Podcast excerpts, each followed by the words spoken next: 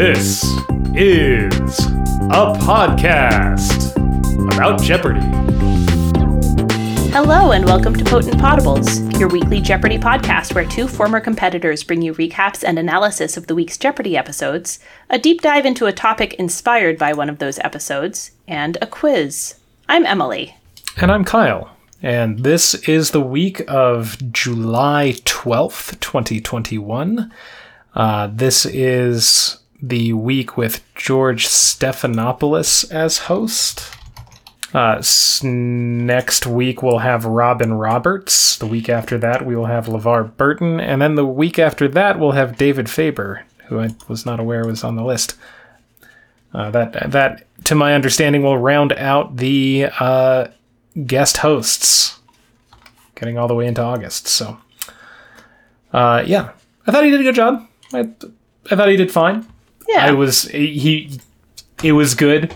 I don't think he's in like the running, in my opinion. But my Yeah. opinion doesn't really matter much.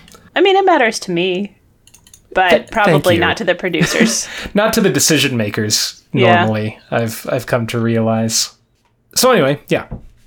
On Monday, we had the contestants Tim Moon, an attorney originally from Syracuse, New York, Jacqueline Schuntzel, a stay-at-home mom from Redmond, Washington, and Jen Jaswinski, an early literacy librarian from Algonquin, Illinois, whose two-day cash winnings last week were fifty-nine thousand two hundred one dollars.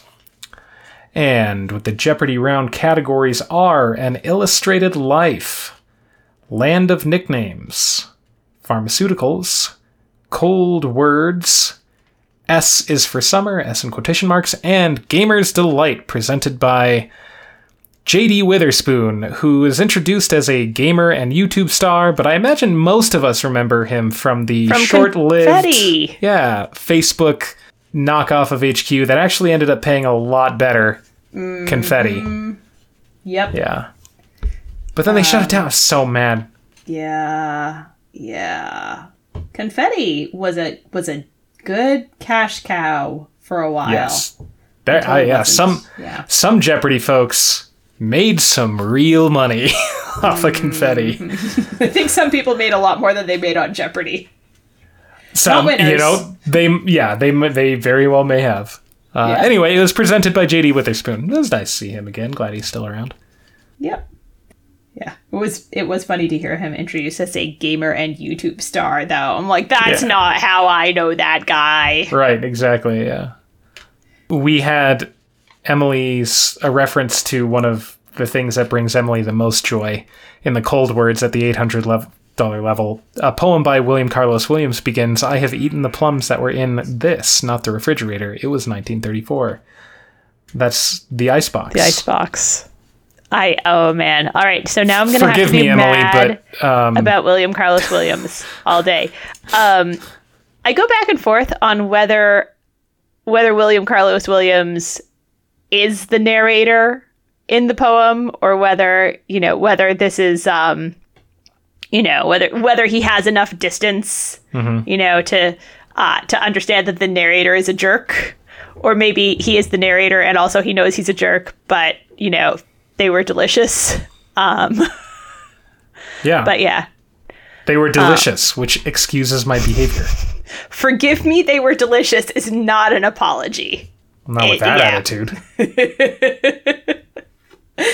Um, they had like a nice uh, set of uh, graphic novel biographies autobiographies memoirs in the illustrated life category and i've hardly read any of them the only one i uh, i mean i was able to get a number of them correct based on the descriptions of the people, but the only one where I, where I was familiar with the graphic memoir was the Thousand Dollar Clue, uh, Alison Bechdel's graphic memoir about growing up in a mortuary. It was the basis for a Tony-winning musical, um, and that's Fun Home.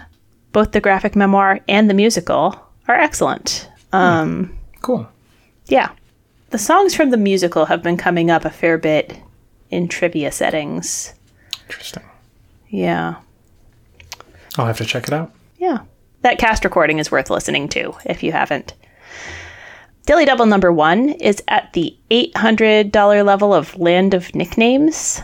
It's the 25th pick, and Tim finds it. He's at 5,400 in the lead. Jen has 3,400. Jacqueline has 1,600. He wagers 1,600 and gets the clue the land of Genghis Khan. And he correctly responds, What is Mongolia? Yeah, it's got it's got Mongols right in the name there, if you think Yes. about it. That's Yeah. pretty good mnemonic right there. Uh huh. Does that even count as a mnemonic? It's just like what it is. Yeah. I guess. Um, I mean, but but like you might not necessarily make the connection, right? Like yeah, between the Mongols and Mongolia. yeah, um, that's fair. I mean, I was talking with a friend of mine yesterday, and he was like, "I was 32 years old when I realized that Rhode Island is called Rhode Island because it has an island." We all Hmm. have those things. Yeah. Rhode Island? How did it get its name? Oh, it's from the Dutch for red, in reference to the red clay that lined the shore. Interesting. Yeah. Anyway, uh, at the end of the Jeopardy round, Tim is at 8,800, Jen is at 4,800, Jacqueline's at 1,600. And we have the double Jeopardy categories the Secretary of State in brief, French literature, Buddhism, logomania, old TV theme songs, and Z in the middle. Each correct response has a Z exactly in the middle of the word. Oh yeah, we we got in the old TV theme songs at the two thousand dollar level. Uh, through early morning fog, I see begin this this song's lyrics heard in the 1970 movie Mash, but not in the TV show's theme. Uh, that song is "Suicide is Painless." That has always uh, struck me. It's a it's a very, like especially especially considering like the show, the TV show is just like a I don't want to say you know lighthearted, but it's a comedy, you know, and often kind of ridiculous in in its presentation. But yeah, the theme song from the movie is is not that Yeah. at all. I have not seen the movie and very little of the TV show. Uh, Daily Double number two is pretty late. Both both Daily Doubles are pretty late. Uh, the second one is pick number twenty. It's in the Buddhism category at the sixteen hundred dollar level. Tim finds this one too. Uh, he is up at sixteen thousand four hundred. He went on a tear at the kind of midpoint of the round. He really took off. Jen is at ninety six hundred. Jacqueline's at forty eight hundred, uh, and he wagers twenty six hundred. And the clue is the plant called the sacred or Indian this is a symbol of the true nature of beings and of Buddha's throne. He gets that right with what is the lotus. And Daily Double number three comes up five clues later uh, at the $1,600 level of the Secretary of State in brief, um, the 25th pick, that is. And Tim finds this one as well. He is at 20,200 at this point to Jen's 9,600 and Jacqueline's 6,000. And he wagers just 2,000 this time and gets the clue. He was born in Fürth, Germany. And uh, he correctly responds, who is Kissinger. Um, I thought that uh, Secretary of State category was rather easy. yeah, yeah, it ran a little easy, I thought. So at the end of the double Jeopardy round, Tim is up at 22,200, which is not a lock game. It's a great score, not a lock game though, because Jen is at 13,600 and Jacqueline's at 6,000. He he got all three daily doubles, and I I mean I don't want to like criticize strategy or anything, but he could have locked this game pretty easily with those Yeah. daily doubles. I realized they were at sixteen hundred dollar levels, so maybe you know maybe you're a little gun shy to go big there, but uh, yeah. The final Jeopardy category is college life, and the clue: this dish associated with Harvard, wherever that is, goes back to the start of the school. The wife of the first headmaster made an awful version. Jacqueline guessed what is figgy pudding, which is not terribly far off, Not at far least off, in the yeah. name, uh, but that's incorrect, and she wagered all 6,000. Jen got what is hasty pudding, and that is correct, which is something that, you know, us, uh, us Westerners out here, I don't, I don't know if anybody knows about. I've never heard of it. But it's correct. Uh, and she wagered everything 13,600. Which is a lot. um, and it gets her up there. Uh, but Tim also got it correct with what is hasty pudding, and he wagered six thousand, which uh, was a little bit more than a cover bet, but uh, that makes him the winner. Yep. The Jeopardy fan notes that uh, Harvard's first headmaster was fired over accusations that his wife made hasty pudding that was so awful that it was laced with goat dung. Um, and he says the dish later gave its name to one of the main Harvard social clubs, the Hasty Pudding Club. I'm not saying the Hasty Pudding is not a social club, but whereas the other social clubs are really mostly like you know their main activities are throwing parties the hasty pudding like puts on uh, like a big original show twice a year. Interesting. and does their like man of the year and woman of the year aw- awards which go to you know kind of uh, they, they go to like performing arts celebrities like actors and stuff. Interesting. so yeah i'm not sure i would characterize it as only a social club. Um oh yeah no they they're they do characterize themselves as a social club. The oldest social club in the united states. Okay. distinguished membership including five us presidents oh hasty pudding theatricals is the is the group i'm thinking of when i think of hasty pudding. Uh, so on tuesday we have the contestants alex lamb a data scientist from lake forest california lauren fisk a teacher originally from san antonio texas and tim moon an attorney originally from syracuse new york whose one day cash winnings total $28200 and we have the Jeopardy round categories old jobs. Everything is Assam, spelled A S S A M, but clearly a reference to like the Lego movie song, right? I would think so. Everything is awesome. Right. Everything is awesome, yeah. E books, E in quotation marks, two letter words, you can't, tuna fish. Uh, tuna fish turned out to be about songs with sea creatures in them. Yeah. The $400 level of e-books would have been familiar to you, I think, Kyle. The clue there was there's a direction and a paradise in this double E Steinbeck title. Uh, Lauren got that one. It's East of Eden. yes. Yes. Still haven't read it. Uh, that was a that was a Final Jeopardy uh, response in one of Kyle's games. yes, was. Although the clue was harder because it was a Final Jeopardy clue instead of a you know a four hundred dollar Right. Jeopardy round clue. Uh, Daily Double number one is pretty early in the round. It's in the ebooks category down at the bottom at the thousand dollar level. It's pick number five. Tim finds it, so he has now found four Daily Doubles in a row. He is at 800, Lauren's at 400, Alex is at zero. He wagers the maximum of a thousand. And the clue is the title heroine of this 1816 novel wrongly believes herself to be a gifted matchmaker. And he gets that correct with what is Emma. Yeah, I have. I read Emma way back. I don't remember a lot about it. E, the E in quotation marks will pretty Really- much get you there. I yeah think. yeah it's hard to yeah title title character starting with an e Mm-hmm. yeah Eighteen sixteen. Yeah. so at the end of the jeopardy round tim is in the lead at 7000 lauren's at 2400 and alex is at 4200 and we have the double jeopardy categories 2011 10 years ago That is that is that is aggressive Yeah, I, I, I'm I'm not sure what 2011 and 10 years ago have to do with each other, but I'm pretty sure that 2011 was not 10 years ago. So at no, it was. I know it was. Yeah. Let's go to the beach. Sun and moon. Over budget. Fictional books and double double letters. Hmm. Which those are fun words. Yeah, I liked the fictional books category, which reminded me of like I think there was like a TikTok trend about like name your favorite fictional song or something, and everyone was uh, everyone was misinterpreting the prompt and you know naming things like you know like uh, oh i really like that song from you know from beauty and the beast or whatever like songs Right. that were in fictional Word. works Yeah. But the songs exist. They're not fictional songs. They're real songs.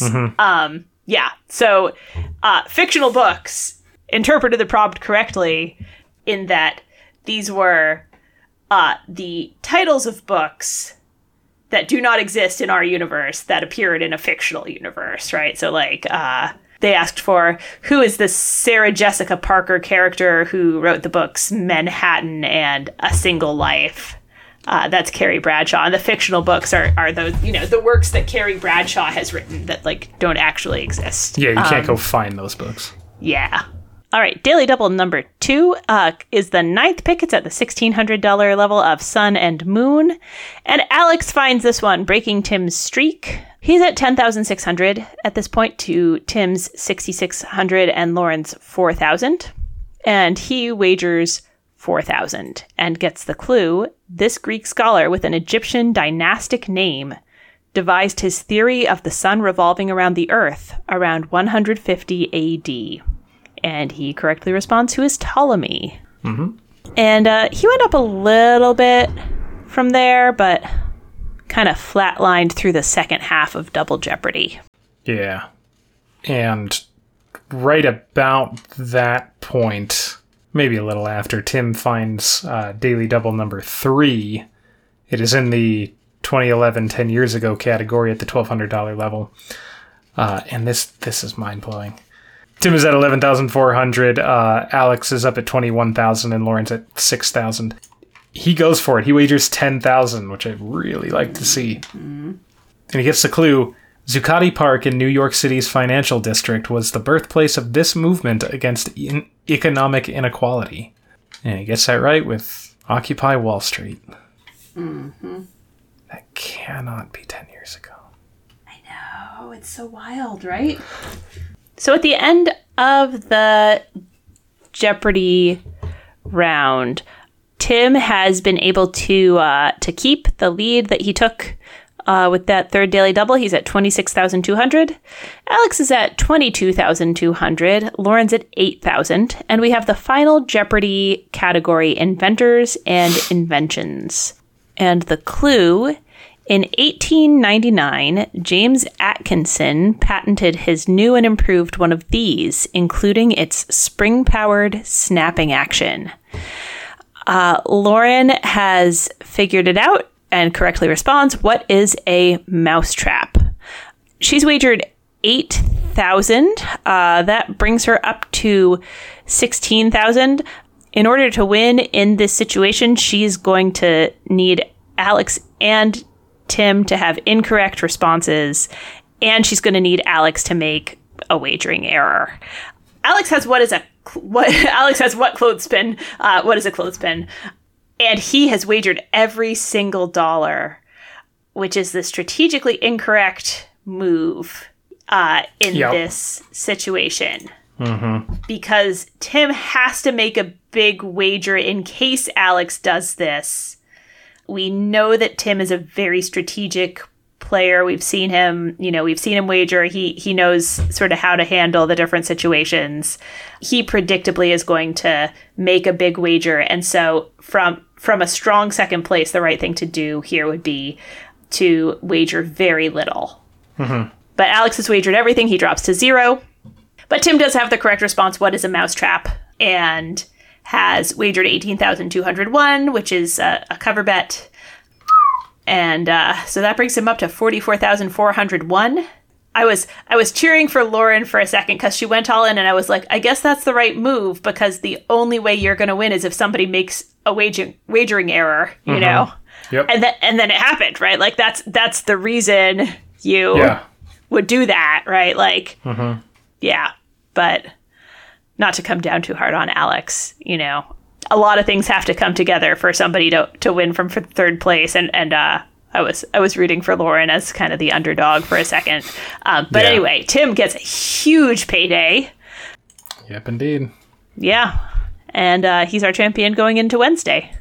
And on Wednesday, we have the contestants Angela Gelano, a project manager consultant from Franklin, Massachusetts, Tyler Vandenberg, a Marine officer from Washington, D.C., and Tim Moon, an attorney originally from Syracuse, New York, who's two days cash winnings is $72,601. Massive.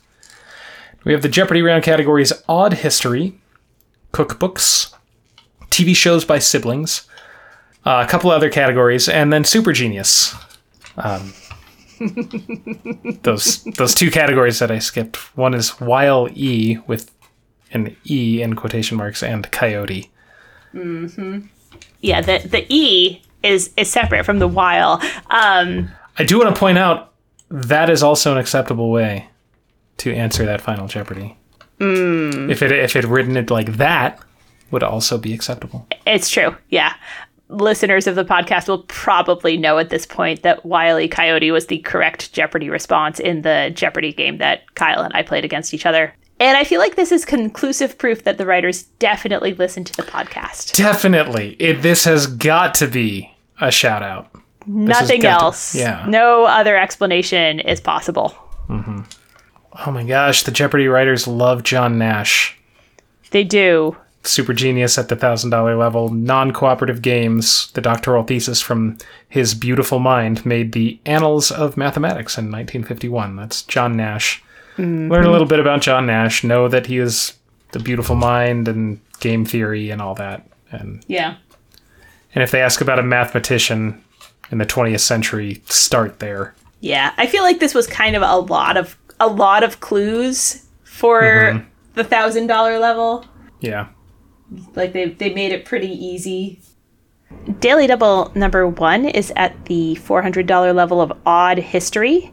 It's the seventeenth pick, and Tyler finds it. He has twelve hundred at this point to Tim's forty four hundred and Angela's twenty six hundred. He makes it a true daily double as well he should, and gets the clue: the Great Emu War of nineteen thirty two proved disastrous for this coun- country's army. The big birds were no chickens. Uh, and he correctly responds, What is Australia? Yeah. I kind of wish he'd gotten it wrong so I could have done a deep dive on the Emu War. Yes. It's just just a funny, not entirely funny, but curious moment in history. yeah. Um, plus, I know almost nothing about it. But so I guess somebody will miss something about that eventually, right? Yeah. It's the only way we can learn things, so That's the only way I learn things. yeah, that's understandable. So at the end of the Jeopardy round, Tim is in the lead at 6,000. Tyler's at 5,200. Angela's at 4,200. And we have the double Jeopardy round categories Canadian provinces and territories, female literary protagonists, music in the classical sense, eponymous legislation, Mr., Miss, or Mrs. movies, and double double rhymers uh-huh. and that double double rhymers category that was a wordplay category where you needed to come up with two separate words each of which had two rhyming syllables. And the two words you know and the the, the, the rhyme was the same for both words. Um, such as at the $1600 level a non-lethal weapon that fires an electric charge and a 5k engaged in for pleasure. Those are a stun gun and a fun run. Um, so i thought that was kind of a fun category. Yeah, and they were kind of tongue twisters in a way to make sure you get them in the right order of Yeah. what you're trying to say. uh, the volstead act came Yep. up at the $2000 level of eponymous legislation uh, that was a triple stumper in kyle's and my game so Yes, now we know it forever Yes, we do. Every time I see that, I'm like, damn it. Uh, but yes, it is. yes It is burned into my brain. Mm-hmm. Uh, Daily Double number two is pretty early. It's pick number four.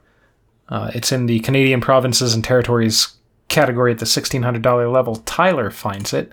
And he, from basically the jump uh, of this round, just took off. Uh, he's at 6,400 at this point. He's already picked up some some of the distance. Uh, Tim is at 7,200, Angela's at 4,200, and he bets it all. He gets the clue. In 2003, it dropped the words the and territory from its name. And he correctly responds, What is the Yukon? And then he gets the next clue correct, and the next clue correct, and the next clue correct, and then number eight, and then number nine, uh, and then number 10 is a triple stumper. But then he gets 11 before Tim is able to get in it. The 12th clue. yeah uh, it was it, it's a mind-blowing run um, And then at the 19th pick, he finds daily double number three. At this point, he's up at 21,600 to Tim's 11,600 and Angela's 5,000. And this time he wagers just 2,000 and uh, gets the clue. Shakespeare wrote that the sails of her barge were so perfumed that the winds were lovesick with them. And he tries who is Portia, but the correct response there is Cleopatra. Mm-hmm. So he drops a little bit. At the end of the round, he is still firmly in the lead at 22,000. Tim is at 12,800 and Angela's at 9,800, which are all, you know, those are good scores. It's it's mm-hmm. still up in the air.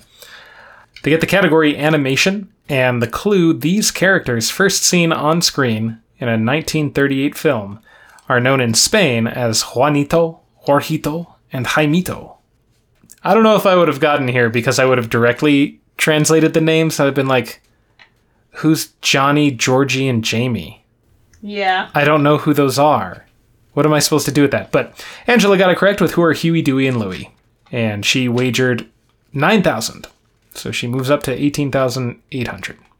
Tim was not able to get there. He did not really offer a response. Uh, and he wagered 12,797. So he drops down to $3. And Tyler got it correct with who are Huey, Dewey, and Louie. And he wagered 8,000. So he goes up to a nice, even 30,000. And on Thursday, we have the contestants Andrei Golovchenko, a human resources specialist from Damascus, Oregon, Judith Pond, an attorney originally from the Bronx, New York, and Tyler Vandenberg, a Marine officer from Washington, D.C., whose one day cash winnings total $30,000.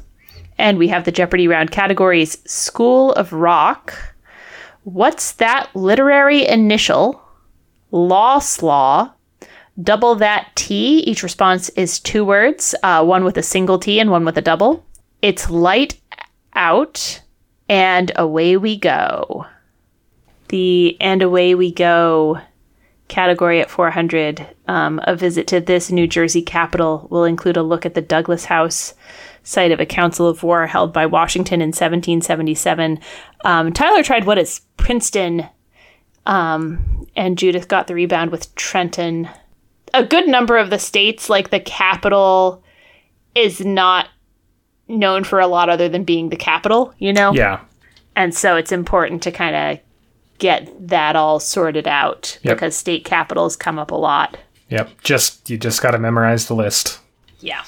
Daily double number one is at pick number 10. It's in the It's Lights Out category at the $800 level. Andre finds it. He's at 4,800, a good lead over Tyler's 800 and Judith's negative 200. He wagers 1,500. Gets a clue. Hypnos was the Greek god of sleep. He was Hypnos' son, who brought men their dreams, and maybe a way out of the Matrix as well. Andre makes the like, oh, the mistake, the classic mix up between these two. He says, who is Orpheus? But it is Morpheus. Yes. Orpheus, of course, is the uh, mythical musician who is tricked into looking back for Eurydice as they leave the underworld. That's right. Is Orpheus Morpheus' son in mythology or only in Neil Gaiman's Sandman series? Is in, in the Sandman series is Orpheus actually Morpheus' son? Yes. Uh, I have I have not come across that anywhere else. I Okay. I don't believe that Orpheus is divine in any way in Yeah. in the mythology originally. But I mean, Percy Jackson is uh, per, uh, the Poseidon's son, so there we go. Yeah. Who knows? Could be anything. Yeah. I mean, it could be that that could be in the stories. I've ju- I've never come across it, um, but I am by no means a Yeah. expert in mythology. Oh yeah, it looks like it's original to Neil Gaiman. Um, in, on the Wiki- Wikipedia page for Orpheus, Gaiman's Orpheus is the son of Oneiros, the Dream Lord Morpheus, and the Muse Calliope. Um, So yeah, I think that's that is Neil Gaiman's fabrication, not something that he got from legend of any kind. So at the end of the Jeopardy round, Tyler is uh, he's he's back in it. He's in the lead at six thousand. Judith is out of the hole at four hundred, and Andre is at forty five hundred. And the double Jeopardy categories are Thomas Paine, Back from the Dead in the Bible, Time for Science, Architects, Broadway Musicals by Setting, and Ologies. They got that $400 level of Broadway musicals by setting, which was The Land of Oz before and after Dorothy dropped in. Tyler got that one. It's Wicked. I thought that was. It seems obvious if Wicked is the only musical set in Oz you're familiar with, but there are others, right? Um, Sure. I don't know The Wiz that well. I, I don't think it gets to Oz before Dorothy does. Yeah. No, I don't, I don't think it does either. It's just, and has The Wizard of Oz been done on Broadway? Um, I know that there exists, there exist staged productions of The Wizard of Oz. Yeah, yeah. The The Wizard of Oz itself has played on Broadway, although, like, you know, that one we see Oz only like as Dorothy has arrived, right? Um, but uh, I don't know. I just y- you have you have to know kind of which is which. I feel like there there are there's more neg bait than maybe you would want at a four hundred dollar level clue. Sure. Sure. Um, I felt for Tyler at the uh, two thousand dollar level of ologies. Um, the clue was from the Greek for death. It's the study of death and dying. And he did some, you know, some some great like remembering his classical roots, classical root words, and said what is mortology, which is a great guess. Um, but mort is from Latin. Yes. Uh, yes. The Greek for death is thanatos, so thanatology is what they were looking for. But hey, you know, good on good on Tyler for trying to kind of piece it together. yeah. Uh, Daily Double number two is the sixth pick. It's at the $800 level of Architects. Tyler finds this one. He's at 10,000 to Judith's 400 and Andre's 2100, and he wagers 3,000 and gets the clue. Here is the architect outside his famous pyramid. Um, uh, we have a picture and, uh, you know, an iconic glass pyramid, uh, and he recognizes that. Um, uh, the architect is I.M. Pei, uh, and the pyramid is outside the Louvre, so he gets that one correct. Do you want to talk at all about the the Bible category? Yeah, I thought that I thought the Bible category was good. Um, we got some things that are, uh, you know, that we don't see as much in trivia. The first clue um, at the four hundred dollar level, according to this first gospel, at the moment of the crucifixion, bodies of saints came back to life and walked out of their graves.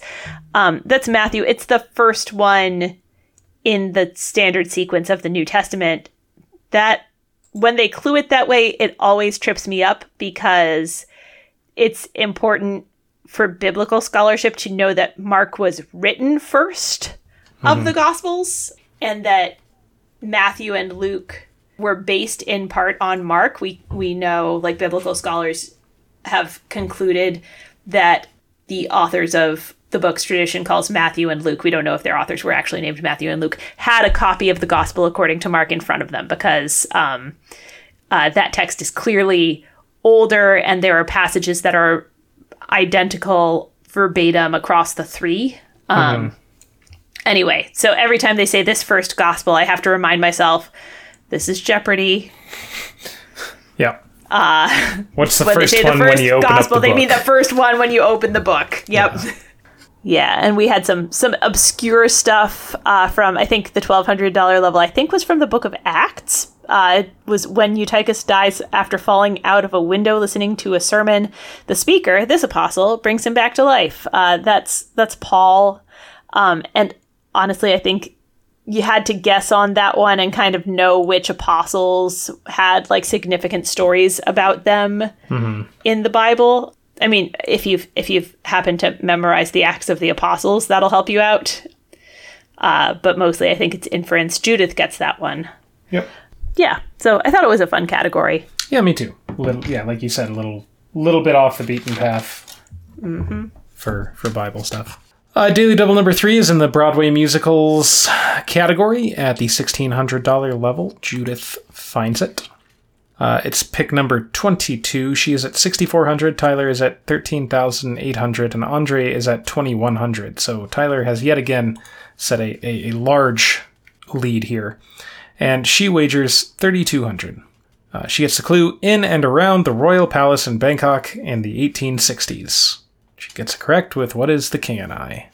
Mm-hmm. I know that some people don't know anything about Broadway. And if you know it, you know it. And if you don't, you don't. But I felt that these were Pretty approachable. pr- pretty, they, they were among the, the more likely to be known settings. Yeah. oh, there was a there was a heartbreaking miss at the two thousand dollar level of this uh, of this category. The clue there was Mushnik's Skid Row Florists, and Andre tried. What is the Little Barber Shop of Horrors? And I thought George Stephanopoulos gave away too much with his response. He said no or something like that. Like it was Yeah. very dramatic. And then Tyler got the rebound with Little Shop of Horrors, not Little mm-hmm. Barber Shop. But I wondered whether Tyler had benefited at all from uh, from George Stephanopoulos giving in no response, which clearly indicated Like, oh, that you were Andre close. had had it so close. Yeah. I don't know. But I probably not, but yeah. yeah, I could see that. Yeah, I, uh, yeah, I could, I could see. I mean, if, hosts consistently give that kind of response, at some point somebody's going to benefit Yeah, yeah, that's true. from from the added information of like, i- if they were allowed to say, "Oh no, not at all," or like, mm, "Not quite," you know, like that, somebody would be benefiting. And I feel like we were we were not quite there with the response that Andre got, but we weren't too far off. And I suspect that Tyler knew it. But anyway, at the end of the double Jeopardy round, Tyler is at 17,400. Judith is at 10,800. Andre is down at just 100. And we get the Final Jeopardy category book characters. And the clue trying to emulate the title character, he fails and is told, You lack a set of spinnerets and you lack know how. This was the rare Final Jeopardy triple stumper. And I think the tricky thing here is that you have to know or infer what spinnerets are. Yeah, If which I don't know. That's something I've known since I was a kid. And Yeah. don't. But if you're if you don't have that vocabulary word, Right. then you're missing something really important and it's very hard to get from there to a correct response. So Andre doesn't have anything. He's responded who is question mark question mark question mark and he's wagered 97 that drops him down to $3. Uh, Judith tried who is Pancho Villa. I wonder so so Pancho Villa is a historical figure and I've had to really carefully memorize that because I often mix, mix him up with Sancho, Sancho Panza. Panza. And I wonder if that's what she was going for. Yeah. Because 'Cause- the title character of Don Quixote does lack some things, including know how, right? He also lacks Ah. spinnerets. I, I let's be clear about that. if only Sancho Panza had explained to Don Quixote that he was not a spider, we'd, we'd be okay. Uh, no, um, so yeah, my, my guess is that she's going for Sancho Panza here uh, rather than Pancho, Villa. Villa. Anyway, she's wagered everything, 10,800. That drops her to zero. And Tyler has tried who is Oliver Twist. Oliver Twist, I think, you know, it's a fair guess. He's, you know, Yeah. he is a uh, uh, an orphan who lacks lacks know-how. I think that's fair. Sort of at the mercy of uh, the people around him to to a decent extent. Um, he's wagered six thousand. That drops him to eleven thousand four hundred. And the response we were looking for here is who is Wilbur? Yes. Uh, so what you needed to do to get to the correct response, first of all, you needed to recall that spinnerets are what spiders use to produce their silk, and then gather that the title character in question is Charlotte of Charlotte's Web, and then you needed to know that kind of the like the protagonist. We see the whole thing through the eyes of Wilbur the pig. And that's kind of a lot of steps for Final Yeah. Jeopardy, although we all, I think, at least have heard of the book Charlotte's Web. Yeah, probably. Um, yeah. So, uh, so yeah, with with three dollars, Andre lands at second place, um, and Tyler with eleven thousand four hundred is the two day champion going into Friday. Yep. And on Friday, we have the contestants Josh Sack, a traffic engineer from Boise, Idaho, Lois Dahl, a retired library clerk from Rosemount, Minnesota, and Tyler Vandenberg, a Marine officer from Washington, D.C., whose two day cash winnings total 41,400. And we have the Jeopardy round categories World War II in Europe, literary subtitles, the weekly conference call, opposites with O in quotation marks, Grammy winners, and Today I Learned. And that uh that opposites category, they didn't call it like cl- crossword clues opposites, but they did give you the number of letters for every clue, Yes, yes, they did. which was interesting.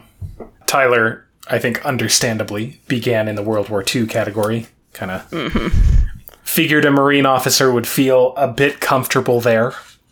Yes, and he did pretty well in that category. Uh, he got three of them, and each of the other contestants got one. I I learned some stuff in the today I learned category. I especially liked seeing uh, the six hundred dollar level. Um, which had a picture, uh, and the clue there was the food and drink shop here was uncovered in 2020, complete with traces of 2,000 year old food in this city buried by a volcano. Uh, Tyler got that one. That was Pompeii, and uh, the picture was was impressive. I thought I was surprised by that Yeah.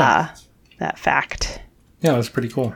there was an unfortunate miss in literary subtitles at the $600 level Yeah.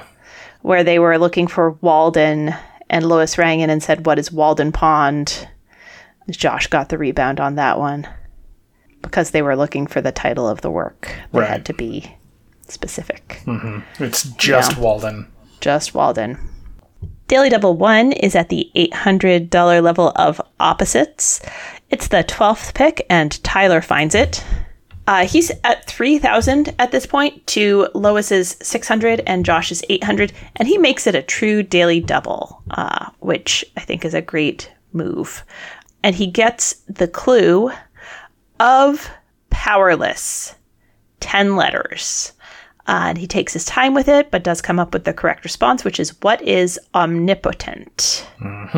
So at the end of the Jeopardy round, Josh has gone on a little bit of a a run um, and has made it actually into the lead at 8,000.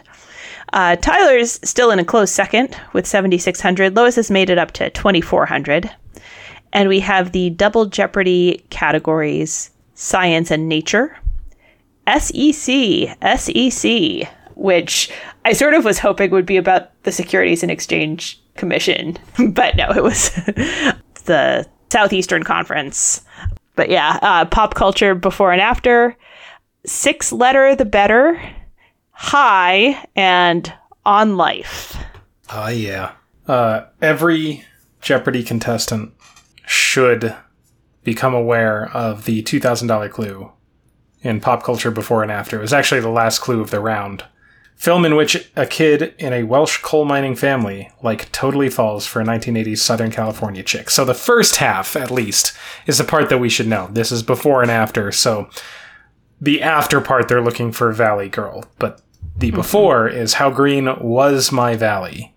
Josh rang in with how green is my valley girl, uh, but it's was, and that is of course Alex Trebek's favorite. Alex movie. Trebek's favorite movie. I have a feeling it will come up It's going to keep coming up. more often now than it did perhaps before. I- I'm disappointed we haven't seen more muskox questions. Of course you are. muskox was Alex Trebek's favorite animal. And there's this great clip where there was a muskox triple stumper, and Alex scowls at all of the contestants and says, Once again, you people have forgotten about my favorite animal, the muskox. um, as if the contestants all have gotten together. Right. How dare and you? agreed. I talked to all of you about this beforehand. we agreed. Uh, Daily Double number two is in the SEC category at the $1,200 level. It's pick number 22, so it comes pretty late in the round. Josh uncovers it. He's at 8,800. Tyler is up at 14,000, and Lois is at 5,600. And he wagers 5,300. It would get him to $100 more than Tyler. And he gets a clue the University of Tennessee is one of two SEC schools from the state. This one, founded by a shipping magnate in 1873, is the other. And he seemed to want to say it before the clue was finished. Uh, that's Vanderbilt. And uh, then he hits the next daily double on the very next pick, uh, which Emily is out of her seat. I cheering. love that. It's my favorite thing. Back to back daily doubles are great. It seems like he had a strategy to like try and get into the lead, but then not to go too too big after that. Because uh, at this point, uh, the other two contestant scores are the same. Um, but now Josh is at fourteen thousand one hundred, just one hundred dollars ahead of Tyler, and he wagers nineteen hundred only. So he's looking to increase his lead up to a $2,000 lead, or if he misses, he'll drop down, but still be within one clue of taking the lead back. And also get back on that, like, even dollar amount. Yep. Because come on, Yes, and man. either way, he's going to get on the even dollar amount, which I I like. Uh, so he gets the clue. This seven-letter adjective describes animals like elephants and gorillas that are mostly active during the day, and he knows that one. It is diurnal. Yeah. There are diurnal animals. Uh, the opposite, of course, is the more common word nocturnal. Um, and then one of my favorite words is um, for animals that are active uh, during the evening hours. Uh, those ones are crepuscular. Yeah. It's a fun word. That's a perfectly cromulent word. I like teaching my children really obscure words. I'm sure it makes them really popular. Yeah. That's how I got popular. So, that was that was also my secret to uh, being one of the cool kids. It worked Yep. great. So at the end of the Jeopardy round, uh, Josh has continued to dominate, especially after that second daily double. He just skyrocketed. He's up to 26 21,600. Tyler is at 12,400 and Lois is at 8,800. Uh, the final Jeopardy category is history, and the clue completed around 1455. It sometimes gets another name because a famous copy was found in the library of Cardinal Mazarin. Lois got it correct with what is the Gutenberg Bible, and she wagered everything, uh, taking her up to 17,600. Uh, Tyler wrote What is Don Quixote? Which, for the time period, I don't think is too far off. I don't know exactly Yeah. when Don Quixote was written. That is not correct. And he also wagered everything, but he drops down to zero. And Josh also missed it with what is Magna Carta. Of course, that's 1215, uh, a couple hundred years off there. But uh, he only wagered 3205. So with 18,395, he is our winner going into next week. That's right. Very impressive game. So this is the midpoint in our show when we remind you that we have a Patreon. It's patreon.com slash potentpotables. You can check it out. You can slide us a few bucks. Help the help the podcast keep going. Maybe even start growing. Maybe get get something off my plate, you know, for if we could hire a hire an audio editor, make it sound a little bit better, you know what I mean? that would You know what I mean? uh, just a wish list there. Sounds great, though. Y- Thanks, thanks. Could Sorry, I, I, I was like, "Oh yeah, that would be great," and I'm like, "Oh, I, I don't mean to critique Kyle's audio editing." no, no, it's fine. It's fine. just could could sound better. Also, could take less work from me. So that uh, I don't know. That's my personal goal. If we can get there, that would be pretty awesome. But there's also some bonus content on there. Uh, it's been a while since we've added more, but we promise you that we think we will. And that's got to be worth something. of course, if uh, you don't have the financial means to support us, that's okay. You can still support us by writing uh, reviews or ratings. Uh, those help us out a lot. We very much appreciate them. And if that is not something that you have the bandwidth for, uh, you can and probably should prioritize things that help out your community and our society at large. Again, we point you toward blacklivesmatter.com, communityjusticeexchange.org, uh, and the GoFundMe Stop Asian Hate database. So, Emily, it's deep Yes, dive Kyle. time. What do you got? All right. Are we talking about Chopin and or George Sand? Uh, no, we are not. I thought about that, right. but no. Okay. Uh, what about that clue about Sherlock Holmes and beekeeping? Oh, I, I actually that was my second choice. Was like I could go through Sherlock Holmes, but I decided not to. All right. Um, are we talking about Covent Garden? We are not talking about Covent Garden. Ah, I missed it. Missed All right, it. what are we talking about? Uh, there are actually a couple of clues that kind of both pertain to it. There were two different triple stumpers. So one of the uh, clues was from the Wednesday game uh, in the female literary literary protagonist, the two thousand dollar level. This wife of Theseus had a minor part in Euripides' uh, Hippolytus, but got her own Racine tragedy. That's Phaedra. And I was like, ooh, cool. I could talk about like Theseus and Phaedra and and that. And then in the Thursday game, we had the missed daily double about Morpheus being Hypnos' hmm. son. And I was like, you know, I have talked, I have mentioned Greek mythology a lot on the podcast and being, you know, something of an interest of mine, but I've never done a deep dive about it. So Yeah, this isn't going to be a Greek mythology deep dive because that's way too big for a deep dive that's that's way too broad. for, yeah. for one week. But to kind of like just put things a little bit in maybe more organization for things you might have heard, I'm going to go through the like origins of the gods, the Olymp- the Olympian gods, and like some of the main players and names, and just a little bit about them to try and like connect them to other things. So it's not just like I know that that's a you know mythological name. I've heard that before, that kind of thing. Yeah. Awesome. So here we go. Uh, the the main uh, ancient Greek pantheon uh, are the twelve Olympians, or really thirteen. Um, there there are twelve Olympians, and then there is Hades, who is not actually considered an Olympian because he resides in the underworld, not on Mount Olympus, uh, even though he is one of the primary gods, one of the first generation of of Olympians. So. Uh, those are not the only gods. There are as many gods as there were places that people lived and like natural phenomena. Because if you, you know, if this isn't something you've heard before or like thought about, uh, a lot of the like ancient pagan, you know, polytheistic religions were based on the inability to explain natural phenomena, right? So there's lightning hmm, well, that there must be a god controlling that. There are earthquakes. There must be a god controlling that. There's an ocean. There must be a god in control of that, right? Uh, all of these things that we didn't have the science to explain. There's a supernatural being controlling it, and that kind of is where these pantheons sort of arose from. Uh, but the stories over time become like codified and and and spread and kind of agreed upon, uh, and that's how they really became like you know the the foundational mythologies that we have. So the 12 uh, Olympians are Zeus, who is the king of the gods and ruler of Mount Olympus. He is the god of the sky, lightning, thunder, law, order, and justice.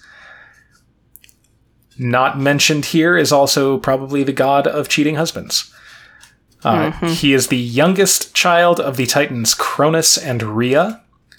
Um, his he is the brother and husband of Hera, as well as the brother of Poseidon, Hades, Demeter, and Hestia. And his symbols include the thunderbolt, the eagle, the oak tree, the bull, scepter, and scales. Hera was the queen of the gods and the goddess of marriage, women, childbirth, and family. She's the youngest daughter of Cronus and Rhea, uh, and sister and wife of Zeus. Uh, she was a goddess of marriage, which meant that a lot of her stories were about being a jealous wife seeking revenge on various. Uh, some might say lovers of Zeus, others might say victims uh, and their children. Uh, her symbols include the peacock, cuckoo, and cow. Poseidon uh, is the god of the seas, water, storms, hurricanes, earthquakes, and horses. Uh, the middle, he's the middle son of Cronus and Rhea, uh, who again are the Titans, the father and mother of the Olympians, uh, brother of Zeus and Hades, um, and he is married to the Nereid, which is a water nymph, Am- Amphitrite or Amphitrite, if the e is pronounced. His symbols include the horse, also the bull, dolphin, and trident. Uh, Demeter is the goddess of the harvest, fertility, agriculture, nature, and the seasons. She presides over grains and fertility of the earth. Uh, she's the middle daughter of Cronus and Rhea. She is one of the lovers of Zeus and Poseidon, or you could also say victims. Uh, mother of Persephone, Despoina, a Despoina, and Arion. Uh, and her symbols include the poppy, wheat, torch, cornucopia, and pig. Uh, I realize I haven't been giving the Roman names also. So, Roman mythology is essentially the same thing as Greek mythology, just with different names. So, Zeus, the equivalent is Jupiter or Jove. Hera, the equivalent is Juno. Poseidon, the equivalent is Neptune. Demeter, the equivalent is Ceres. Then we have Athena, the goddess of wisdom, handicraft, and warfare. She is the daughter of Zeus and the uh, ocean nymph Metis. She sprung fully fro- formed from her father's head. Her symbols include the owl and the olive tree. Uh, we also have Apollo, who is the only, to my knowledge, the only god who had the same name for both. Um, he is the god of light, the sun, prophecy, philosophy, archery, truth, inspiration, poetry, music, arts, manly beauty, medicine, healing, and plague. he had a lot. He had a lot of stuff under his purview. He was the son of Zeus and Leto, and the twin brother of Artemis. His symbols include the sun, the bow and arrow, the lyre, the swan, and the mouse. Uh, Artemis was the goddess of the hunt, the wilderness, virginity, the moon, archery, childbirth, which is weird, being a virginity goddess also of childbirth, uh, protection, and plague. She is the da- also the daughter of Zeus and Leto, twin sister of Apollo. Uh, her Roman name is Diana, and her symbols include the moon, horse, deer, hound, she bear. Be very clear, it's a she bear. It's not just a bear. It's a she bear. Uh, snake, cypress tree, and bow and arrow. Ares, whose Roman name is Mars, the god of war, violence, bloodshed, and manly virtues. Funny that that goes with it. Son of Zeus and Hera, and pretty much nobody liked him. He was uh, he was kind of a pariah. He didn't get along well with anyone except Aphrodite. Aphrodite sure did like him. His symbols include the boar, serpent, dog, vulture, spear, and shield. Speaking of Aphrodite, Roman name Venus, she is the goddess of love, pleasure, passion, procreation, fertility, beauty, and desire. She is the daughter of Zeus and the Oceanid Dione or Dione, according to some myths. But the one that the ones that perhaps we I don't it's hard to say because it's like it's all mythology. It's not like the one that's like more correct or whatever. It's just like the other one that seemed to be a bit older and like a more origin story was that she was born from the sea foam after Uranus's blood and semen dripped into the sea after being castrated by his son Cronus. So that I'll talk about that story. there, there's there's some stuff there. Anyway, that's the, also the origin of her. Uh, she was married to Hephaestus, who I'll talk about next. Um, although she had many adul- adulterous affairs, most notably with Ares. Her name, of course, gives us the words like aphrodisiac from Aphrodite. Also gave us Venus gave us the word venereal. Her symbols include the dove, bird, apple, bee, swan, myrtle, and rose. Hephaestus, uh, whose Roman name is Vulcan, is the master blacksmith and craftsman of the gods. He is the god of the forge, craftsmanship, invention, fire, and volcanoes. He was the son of Zeus, either by or son of Hera, either by Zeus or parthenogenesis, which is a natural form of asexual reproduction. Uh, he's married to Aphrodite. His symbols include fire, anvil, axe, donkey, hammer, tongs, and the quail, Next, we have Hermes, whose Roman name is Mercury. He is the messenger of the gods, the god of travel, commerce, communication, borders, eloquence, diplomacy, thieves, and games, also the guide of dead souls. He is the son of Zeus and the nymph Maia, the second youngest Olympian, just older than Dionysus. And his symbols include the caduceus, which is the staff entwined with two snakes, uh, which has now become like a symbol of medicine. Winged sandals and cap, the stork, and the tortoise. Uh, he used a tortoise shell to invent the lyre. Uh, and then there are two more, depending on which kind of pantheon or kind of which kind of like ancient poem you're looking at. Uh, there's Hestia, whose Roman name is Vesta. She's the goddess of the hearth, fire, and the right ordering of domesticity and the family. Uh, she was a first generation Olympian and therefore one of the original 12 Olympians. She's the first child of Cronus and Rhea.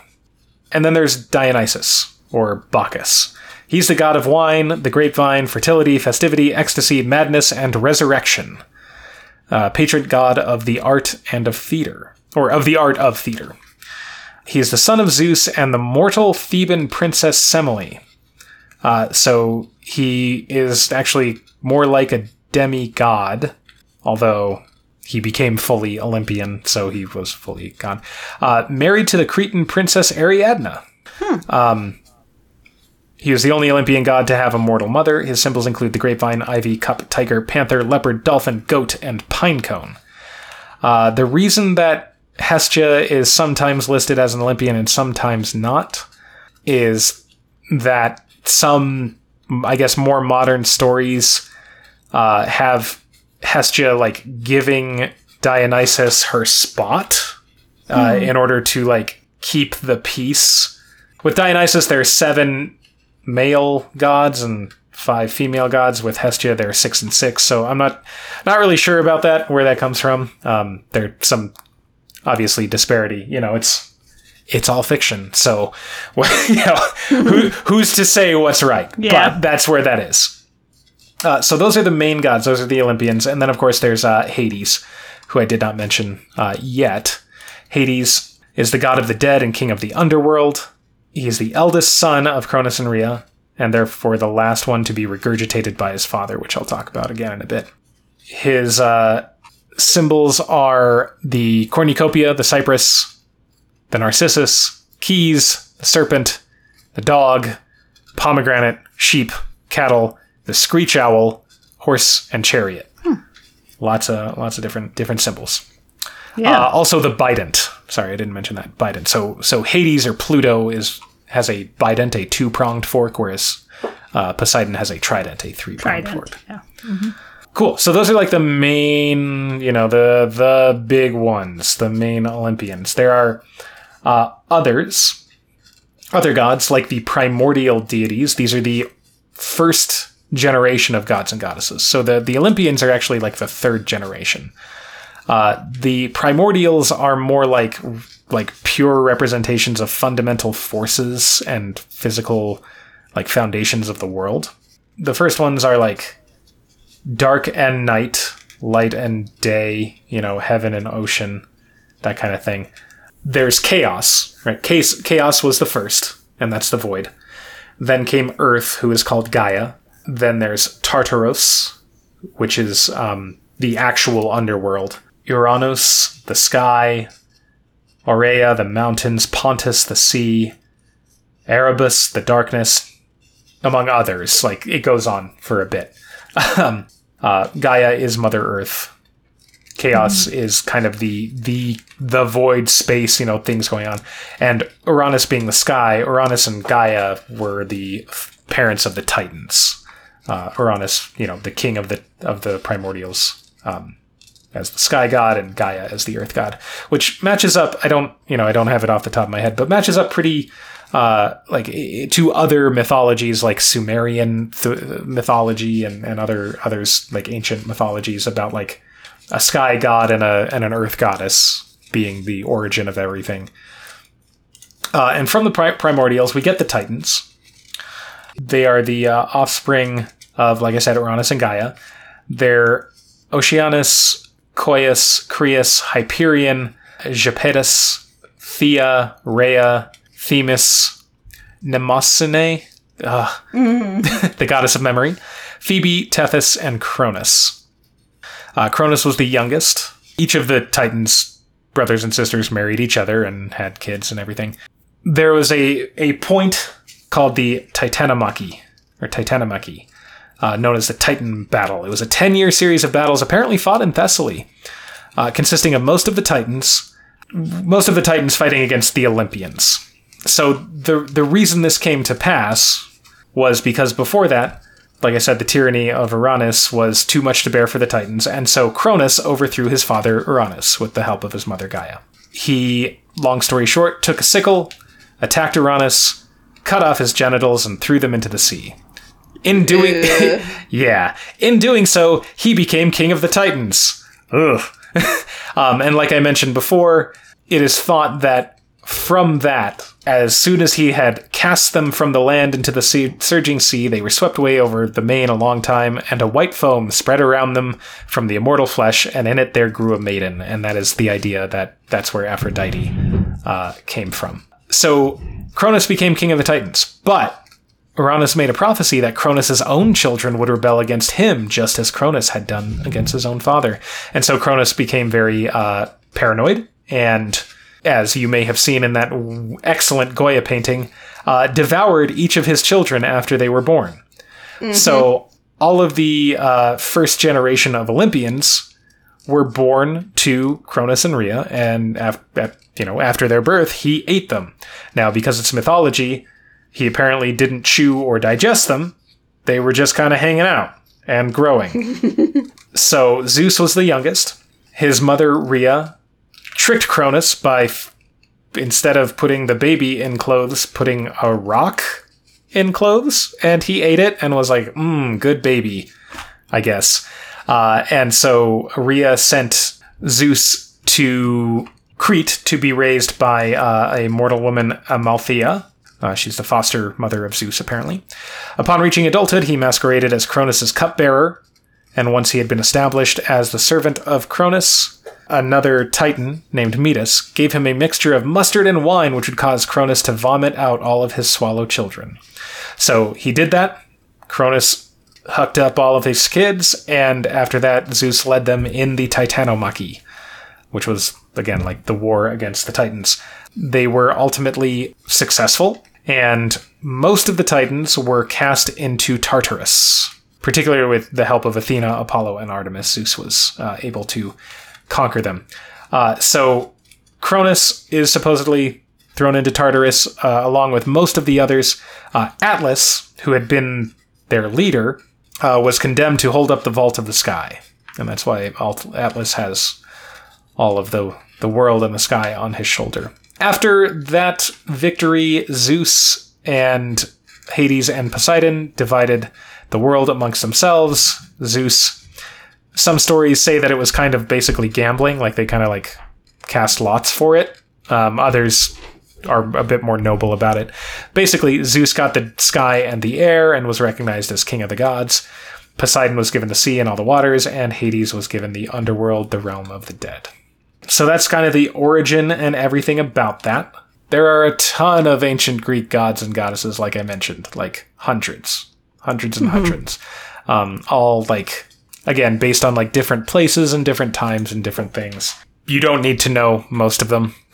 Um, and there are a lot of heroes as well but some of the more like better known ones are like heracles who is also known as hercules but that's his roman name. His um, greek name is heracles which is the glory or pride of hera. Um, he's the son of zeus and alcmene she was the wife of Amphitryon, but also a lover and or victim of rape uh, of Zeus, and thus gave birth to Heracles. And what she did, she named him Heracles to try and avoid Hera's wrath, because mm. she hmm. knew what happened. It always happened to the women, never happened to Zeus. Always happened to the women from Hera. Uh, so she was like, "Please don't, please don't look." I name him to honor you, and all that. Um, anyway, yeah. Uh, Heracles, known for basically a couple of things. One, he was like you know, is he a hero? Was he a god? Whatever. Uh, there's, of course, the uh, Disney movie. But he had the labors, right? His, uh, his 12 labors. Uh, and also, the other thing is that before that, he had been driven mad by Hera and he killed his wife and children. Um, yeah. Yeah. They don't cover that in the Disney movie. no, no, he doesn't have wife and children in the Disney movie. Nope. Uh, they kind of get the order uh, a little bit mixed up. Yeah, those are two like big things you need to know. And his I'll, his twelve labors are slaying the Nemean lion, slaying the nine-headed Lernaean hydra, capturing the golden hind of Artemis. Um, a, a, a hind um, is a deer. Capturing the Erymanthian boar, cleaning the Augean stables in a day. Uh, those are the the cattle with poisoned feces, which Augeas had been given by his father Helios, who was the sun god before he was forgotten.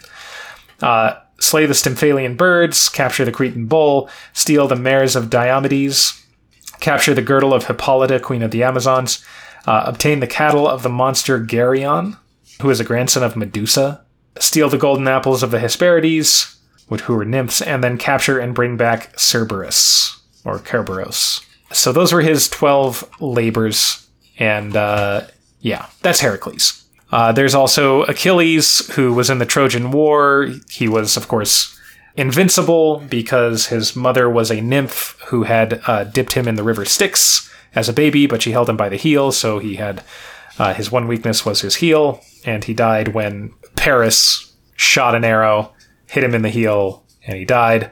Uh, the Iliad, of course, says that the arrow was guided by a god to his heel. There's Odysseus, whose Latin name is Ulysses.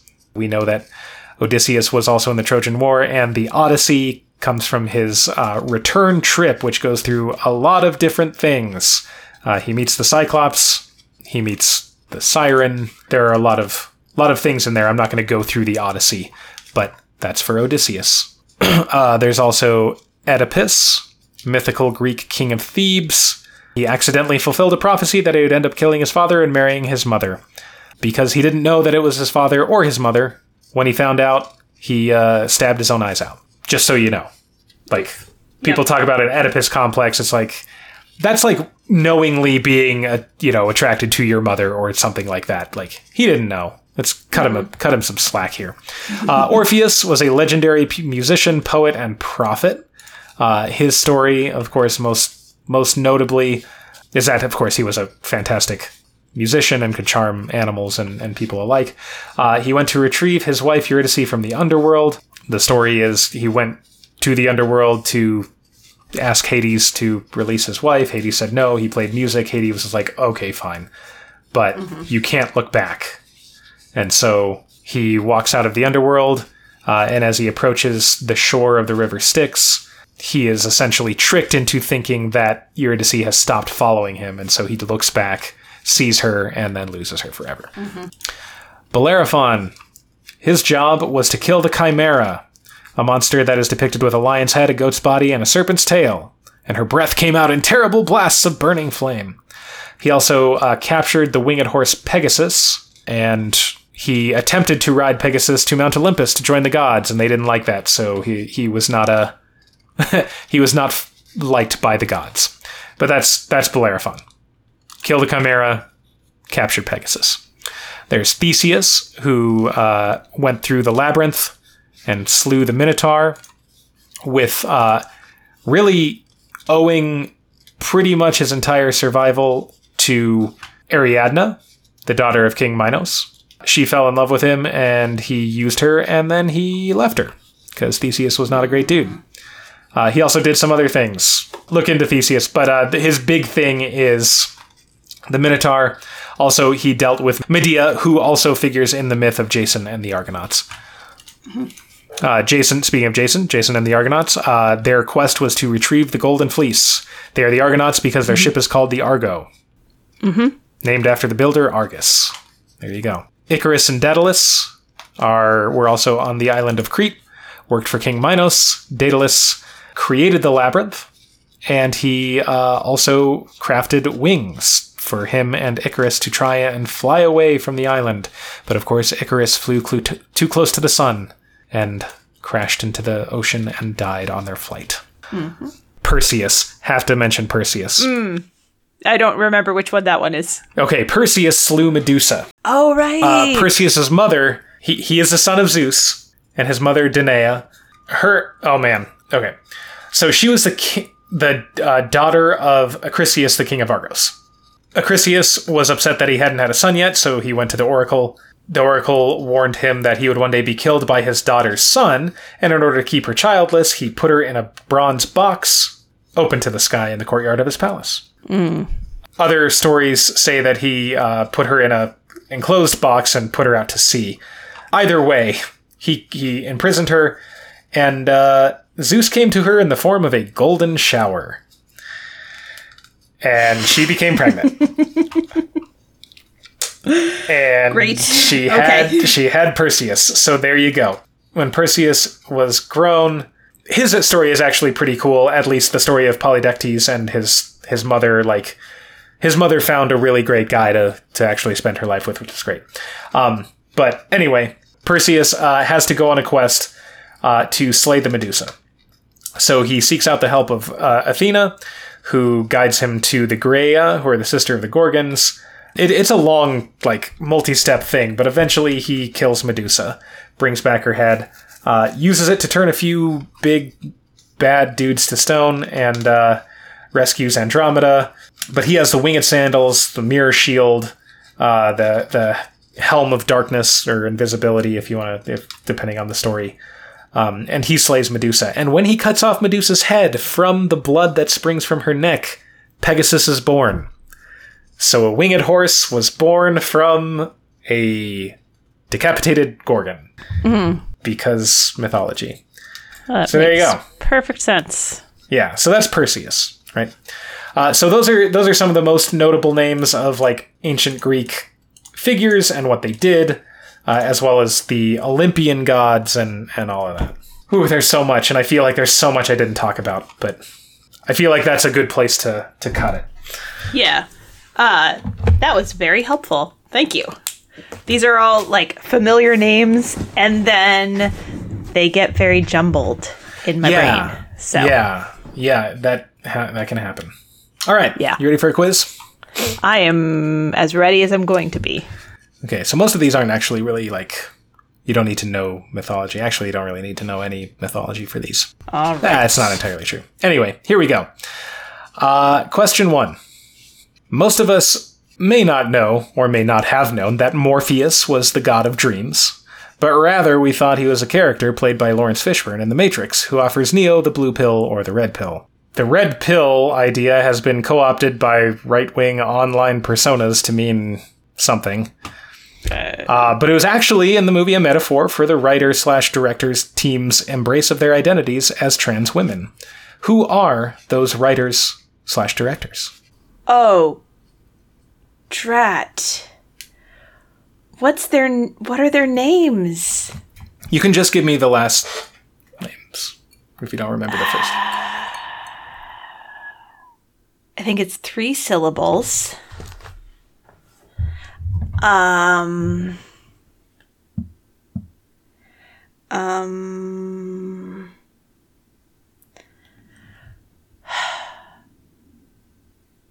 It's it's something like Polish sounding, and I keep thinking it's it starts with an O, but uh, I think the the other thing that's coming to me is what it's uh Wachowski. The Wachowski is that right? That is Something like right. that. Good Yes. pull. Nice. Ah, that Yes. was that was grueling. Okay, all right, wow, I got nice it. job. Yes, uh, Lily and Lana Wachowski Ah, are the the writer director siblings who are at this point like now they are working on separate projects, but for a lot of their career they work- together. Yeah, nice. You have ten points. Question two. Uh, two terms referring to Olympian gods emerged in European philosophy during the last few centuries, particularly in the works of Nietzsche. They represent the opposites of order and chaos, logic and feeling, prudence and instinct. For five points each, name those two terms. oh no. Um, terms referring to the Olympians. I'm like Nietzsche, like God is dead. That's my Pavlov. that's that's what I've got. Um, That's fair. Uh, okay, working past God is dead. Pavlov. Um, Ubermensch is coming to mind. That's not one of them, is it? It's Um, not. Ah, darn it. And I'm I'm not sure I know these terms. Um, the only other like term I have associated in my head with Nietzsche is Zarathustra, so I'm gonna say that one, and then we're gonna leave this question Okay. behind us. Okay. Uh, this is Apollonian and Dionysian. oh, oh, oh, oh, okay, all right, If you, yeah, fair you, enough. you don't associate them with Nietzsche, I guess, but Yeah, gotcha. Okay, yeah, I thought I was they- trying to come up with like Nietzsche's like yeah, like No, no, no, no, no. like German words that he'd used No. with. Okay, got O- it. other other people have used these terms plenty. Uh, they and they they had been used before Nietzsche, but he kind of like worked them into some of his works, and they kind of gained more All right, use from there. gotcha.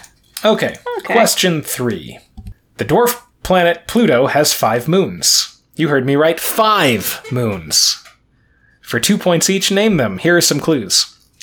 The biggest is named for the Greek ferryman that brings the dead souls to the underworld if they can pay. Another one is named after the goddess of the night, not the goddess of canceling.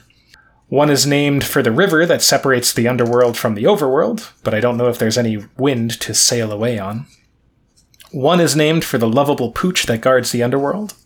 And one is named for a mythical beast or an organization that keeps popping up in the MCU. All right.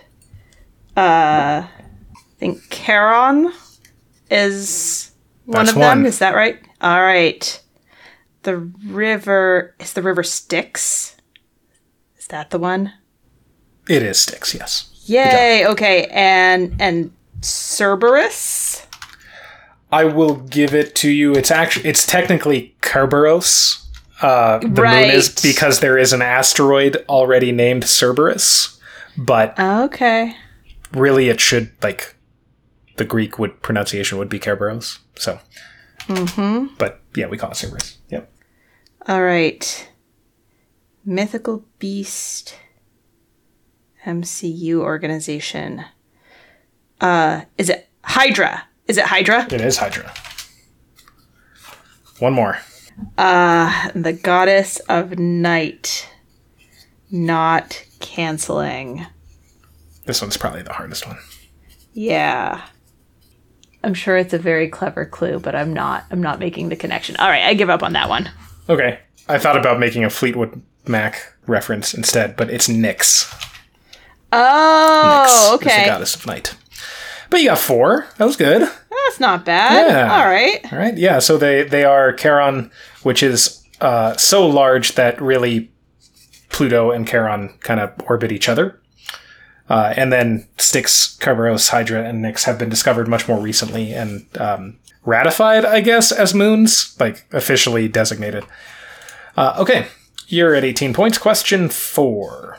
The Birth of Venus is among the most famous paintings in European history. Uh, it shows the goddess of love and beauty arriving on land on the island of Cyprus, born of the sea spray and blown there by the wind Zephyr and perhaps Aura.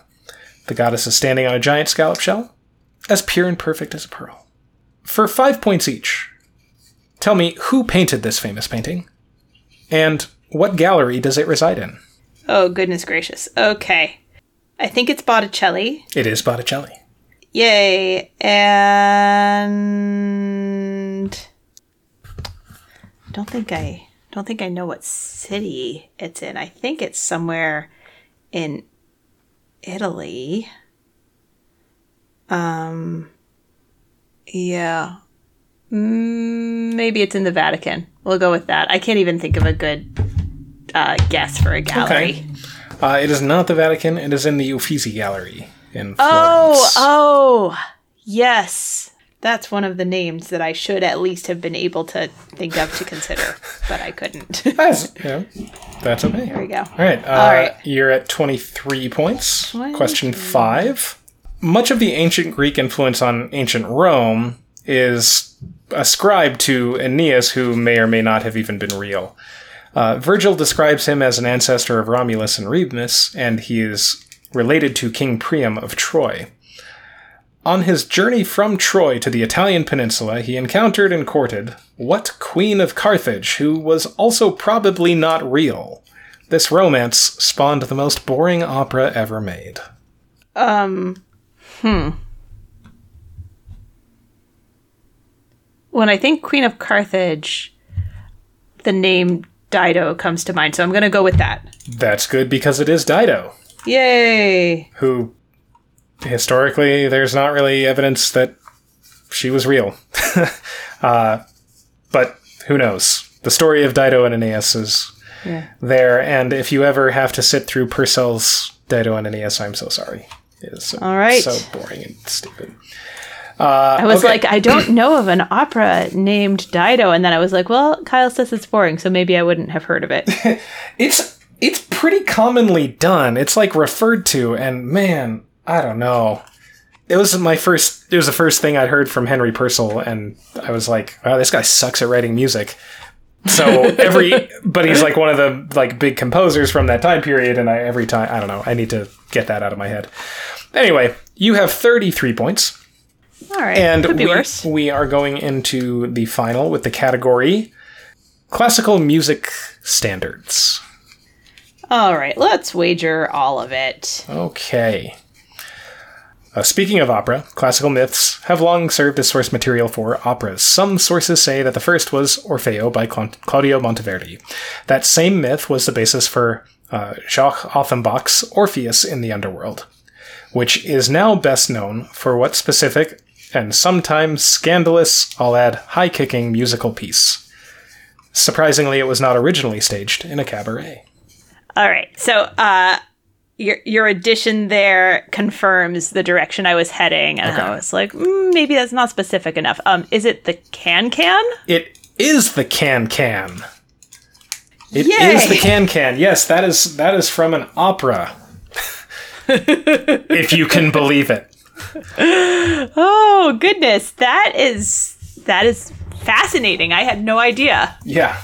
Uh, the rest of that opera's fine, but that's that's the piece that really you know bum, bum, bum, bum, bum, bum, bum, bum, that whole thing. Yep, that's that's from Offenbach's Orpheus in the Underworld. Wow. Which I, which I still can't put together in my brain. Like, how is that the story of Orpheus, and then you have like the Moulin Rouge, you know, high kickers or whatever. So there you go. Well, you got it. You got there. That's sixty I got six it. points. Well, that was that was a very fun quiz. Um, it absolutely did require knowledge of mythology, but that's that that's fine. Uh, no, that was this was very fun, and the deep dive was very helpful. I'm going to be actually re-listening to it uh, later this week again to kind of try and try and firm up some of this uh, newly newly sorted out knowledge. Um, so thanks, Kyle, for uh, for the deep dive and the quiz, and thanks for making a podcast with me. Of course. And thank you, listeners, for spending your time with us. Make sure to subscribe wherever you get your podcasts. Leave a rating or review if you would be so kind. If you want to check out our Patreon, it's patreon.com slash potentpotables. And if you have friends who watch Jeopardy, let them know about our podcast. That's right. You can all find us on Facebook at Potent Potables, on Twitter at Potent Potables1. Our email address is potentpotablescast at gmail.com, and our website is potentpod.com. We'll be back with you next week with another week of Jeopardy. And until then, may your minds be quick and your buzzers be quicker.